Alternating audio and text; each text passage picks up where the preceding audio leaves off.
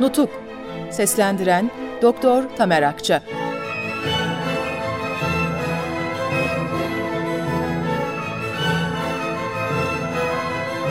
16. Bölüm Erzurumluların yardımları Efendiler, askerlikten ayrıldıktan sonra bütün Erzurum halkının ve Vilayatı Şarkıya Müdafaa-i Hukuki Milliye Cemiyeti'nin Erzurum Şubesi'nin bana karşı pek açık olarak gösterdikleri güven ve yakınlığın bende bıraktığı unutulmaz hatırayı burada açıkça belirtmeyi görev sayarım. Cemiyetin Erzurum Şubesi'nden aldığım 10 Temmuz 1919 tarihli yazıda cemiyetin başına geçerek yönetim kurulu başkanlığını kabul etmemi teklif ediyorlar ve birlikte çalışmak üzere seçtikleri 5 kişinin adlarını bildiriyorlardı.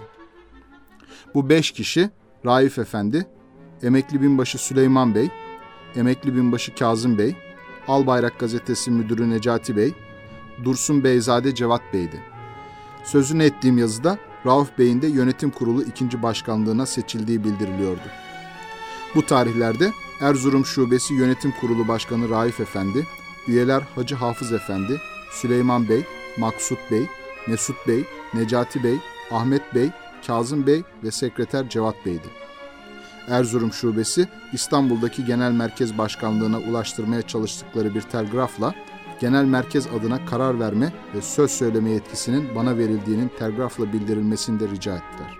Bundan başka bizim Erzurum Kongresi'ne katılmamızı kolaylaştırmak için Kongre Erzurum temsilcisi olarak seçilmiş bulunan emekli binbaşı Kazım ve Dursun Beyzade Cevat Beyler temsilcilikten istifa ettiler. Efendiler, yüksek malumunuz olduğu üzere Erzurum Kongresi 1919 yılı Temmuz'unun 23. günü pek gösterişsiz bir okul salonunda toplandı. İlk günü beni başkanlığa seçtiler.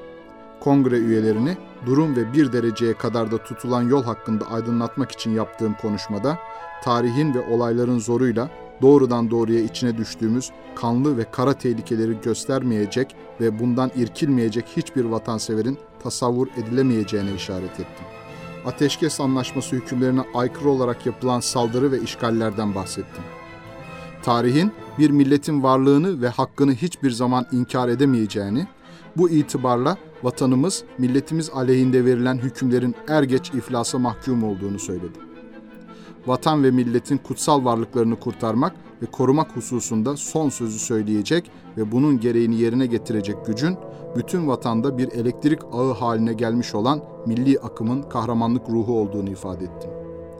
Maneviyatın kuvvetlendirilmesine yardımcı olmak üzere de yeryüzündeki bilinen bütün milletlerin milli gayelerine ulaşmak için içinde bulunduğumuz tarihteki mücadeleleriyle ilgili mevcut bazı bilgileri özetledim. Ve milletin mukadderatına hakim olan bir milli iradenin ancak Anadolu'dan doğabileceğini belirttim. Milli iradeye dayanan bir millet meclisinin meydana getirilmesini ve gücünü milli iradeden alacak bir hükümetin kurulmasını kongre çalışmalarının ilk hedefi olarak gösterdim.